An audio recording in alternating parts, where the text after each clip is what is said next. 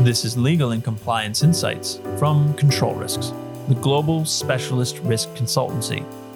This is the podcast helping you navigate the legal and compliance landscape wherever your business takes you.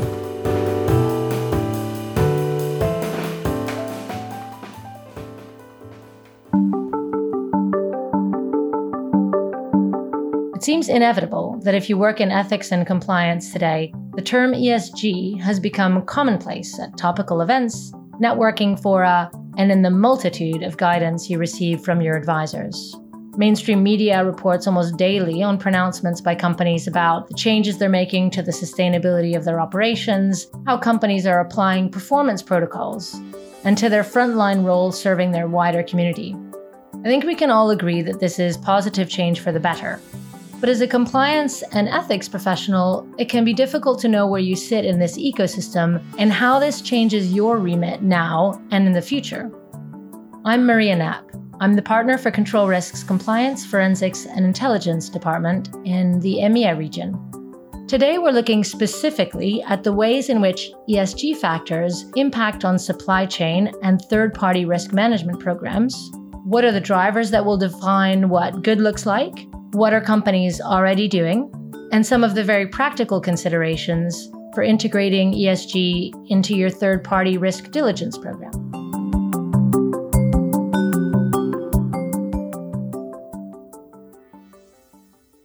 I'm speaking to two of my colleagues, Emily Morgan from our Vantage business, who provides consultancy to clients on their third party management, and Claire Morton, who specializes in integrity and ESG due diligence. They've spent the last year reviewing how Control Risks integrates ESG into our approach to delivering compliance advisory. Hi, Emily. I'm going to come to you first. Can you tell us a bit about why we're talking about ESG so much at the moment? You specialize in designing and delivering programmatic third party due diligence. How do you see this impacting your advice to companies right now? Well, to begin with, these are not brand new issues, of course. They've been referred to in the past as sustainability, ethical responsibility, maybe, CSR. But ESG, as a catch all for all of these issues, environmental, social, governance, certainly does feel like a very hot topic at the moment. To start with, I think the increased focus has coincided with increasing public awareness. Companies are much more recently coming under pressure from a wide spectrum of stakeholders to demonstrate proactive engagement with environmental and social issues, particularly. And also the general public are getting more and more concerned about the sustainability profile of companies. So it can be good PR and brand enhancing for companies to engage with these issues now and to show that they're making a positive impact. On the flip side, of course, it's no doubt become a major potential reputational risk if companies fail to engage with these issues or if a major incident occurs. So when companies are coming to us for advice on devising their third party risk management programs, I'll be discussing with them whether ESG presents either a key risk or an opportunity for their brand. And I'll be encouraging them to reflect on if and how this might redirect or be fed into their business strategy. So far, Claire, we've heard about what Emily's mentioned in terms of voluntary standards, and they've dictated a lot of the changes that companies have put into place. But as many listeners are aware, there have been new regulations too. Can you tell us a little bit about how that's likely to change the landscape? These mandatory measures are going to be really important, and we're expecting to see a change in how companies manage these kind of issues. So we know that several governments and also regulators are moving towards mandatory disclosure of climate related risks, for example. So this includes the UK government, which is aiming to make disclosures in line with TCFD, which is the Task Force on Climate Related Financial Disclosures, mandatory across the whole of the UK economy by 2025. And there's also similar measures being proposed in the US where it's been recommended that regulators will require listed companies to disclose certain types of emissions as well. And then, of course, there is the behemoth that is within our sights, which is the EU regulations tied to their Green Deal. What do you think is going to be the kind of time frame around that, and what should companies anticipate? Well, there's going to be certain requirements that have arisen as the result of the taxonomy and the disclosure measures, and those are going to be filtering through over the next 12 to 18 months. I think of importance To us and of note to many of our clients is a proposal that's currently in the works by the European Commission. And this is in relation to mandatory environmental and human rights due diligence for companies. This is likely to cover companies' global operations and supply chains, and it's expected that there will be some kind of sanctions for non-compliance. We don't know what the specific guidelines will be. They're still under development, but it's definitely something that we need to keep a close eye on over the next 12 months or so. Well, regulation with teeth is definitely a trigger that will get people moving. Emily, our, our listeners have developed their careers in compliance, and much of it has been anti bribery corruption and, and financial crime focused. Do you see parallels between the factors that drove ABC compliance and also corporate responses to ABC and how companies are looking to respond to ESG? Absolutely. Let's not forget how the ABC regulatory environment emerged, because there's an interesting comparison there if we want to predict how things might develop in the ESG space. When the US introduced the FCPA in the 1970s, it wasn't really wide reaching or heavily enforced initially, so many companies didn't really take it seriously. What we saw over a short period of time is that it gathered momentum fairly quickly. Other countries soon started to follow suit with legislation of their own. And we've seen penalties increasing in both frequency and size with some really serious consequences now for companies. I'm sure everybody's seen recently Goldman Sachs in the news with a 3.3 billion fine. And directors also can receive some pretty scary prison sentences too. I think the longest was 15 years with the former president of Terra Communications Corporation in 2011. So while companies might have initially paid just lip service to ABC compliance or made it a purely tick box exercise, it's much more rare these days that we come across a company that doesn't take ABC risk seriously or have a dedicated compliance function we're thinking is we could well see a similar kind of trajectory in the ESG space where the regulations and enforcements are set to ramp up over the coming years and ESG will become something that simply can't be ignored. We're already seeing the roles of compliance officers we work with expanding to incorporate more and more of the ESG remit. And this will only increase over the next few years. So it's clear that with all of this coming down the line, companies can't afford to stand still. What have you seen whilst they're preparing for these mandatory rules, companies actually doing in response and in readiness in the meantime? So, what we've seen work well for some companies is to start thinking about this ahead of time. Conducting a broad based risk assessment internally is really important. So, you'll want to think about what's driving your company's interest in ESG, what your stakeholder priorities are, and also what they're demanding from you because this can change, what type of work you do and where, what your third party universe looks like, what your risk tolerance is, and also how all of this fits with your company's core values. Really isn't a template to follow. It has to be a holistic process that needs to take into account business and stakeholder priorities. And it can be really challenging in the absence of mandatory standards and regulations.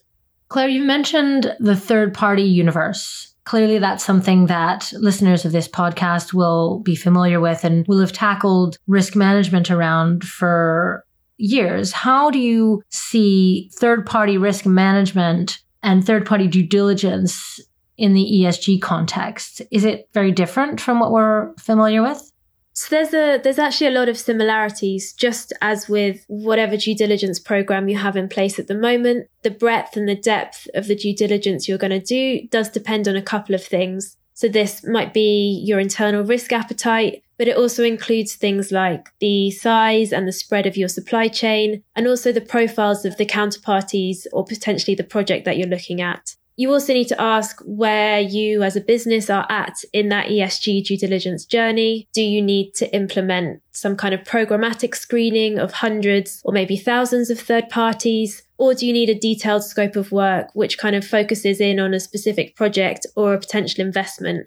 These detailed ones tend to be the really in depth assessments that give you that very detailed and granular picture of the risks and also the opportunities associated with that counterparty or that investment and give you recommendations for any remedial measures or value add if you go ahead with the partnership or transaction was there anything with regards to ESG specific risks and those additional checks you're talking about that you would recommend companies keep in mind to really capture the additional risk factors that they're looking at?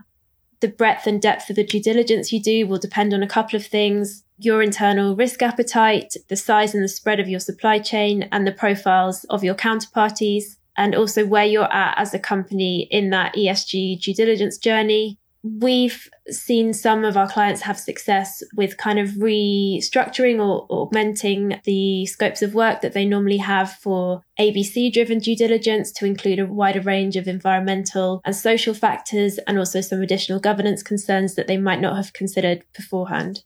It strikes me that the risk factors you've mentioned will vary quite significantly across sectors and industries. How do you take that into account in your approach to ESG due diligence?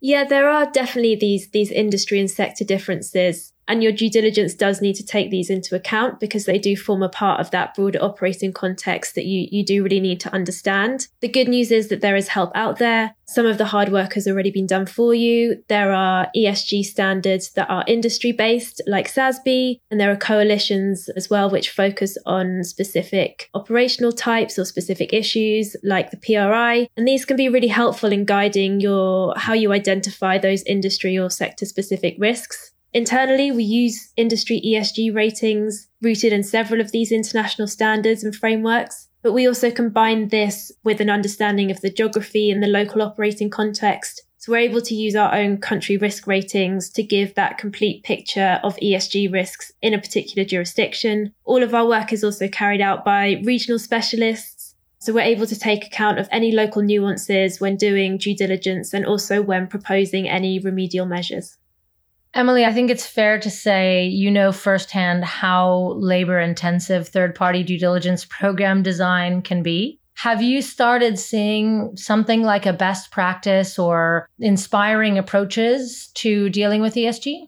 It's it's really early days still, and there's no real consistency yet across organizations. The challenges that many face is a siloed approach to ESG, or at least to environment and social issues, where you know you've got governance quite naturally tied into compliance, and then the environmental and social concerns are managed maybe separately by perhaps a sustainability team or a labor rights team. What we're seeing is more and more of our clients just starting to think about merging those teams to capitalize on, on synergies between them and build efficiencies across their organizations. Some are even thinking to, to completely merge them. Others perhaps just, just have the two teams sitting under the same broad umbrella with a closer partnership.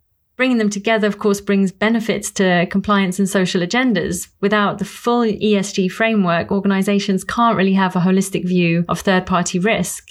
As Claire said, though, not all companies are going to choose to fully merge their ESG teams with their broader compliance teams. Every organization is going to need to consider the right setup for them, depending on its profile. The challenge is rationalizing your approach within your company on the basis of the factors that Claire described earlier all companies will take, as you say, the right approach for them. Although you've made a pretty clear case for designing an approach that capitalizes on the synergies between risk management functions rather than a single silo approach. In terms of the real nitty gritty of a compliance function, how do you make that work to risk rate third parties for ESG?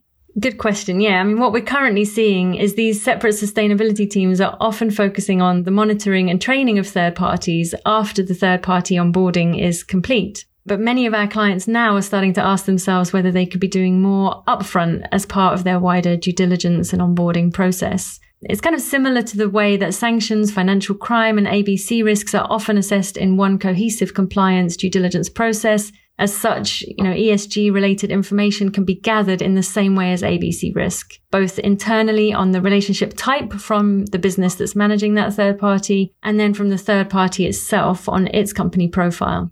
No organization wants to duplicate efforts and have separate internal questionnaires or to reach out to your third parties multiple times with additional inquiries for information or questionnaires. Instead, you can adjust your existing tried and tested questionnaires to capture additional ESG concerns. So some of the things that we're looking at incorporating when we work with clients is things like, have you incorporated local or international standards of best practice around labor and human rights? Has your organization ever had a data breach? And if so, how was it handled? Can you outline how your organization has responded to COVID-19 in terms of its staff and supply chain? How does that translate in terms of the risk indicators into the risk rating for ESG? Yeah, that's absolutely right, Maria. It's it's crucial to remember that risk indicators for ABC will be different than those for ESG. So an example might be suppliers, which could be considered very low risk from an ABC perspective, for example, but when it comes to ESG, supply chain of course is a major risk area. So while it might make sense to have one cohesive workflow and methodology from an efficiency perspective, you do need to make sure that these different risk factors are being captured and assessed appropriately. So that sounds potentially quite complex how do you make that cohesive workflow work in practice? Well, this is one of the benefits of potentially of looking at a technology solution where you could gather the information once, but set it up to automatically score that information differently from an ABC perspective and then from an environmental or social perspective after that. So you can end up with throughout the same process, different ratings for each risk element based on the relevant factors. I'll turn back to Claire now. Emily, You've outlined helpfully a lot of the work that can be done up front and in house. But Claire, how do you see this flowing through to the outsourced due diligence a lot of companies commission?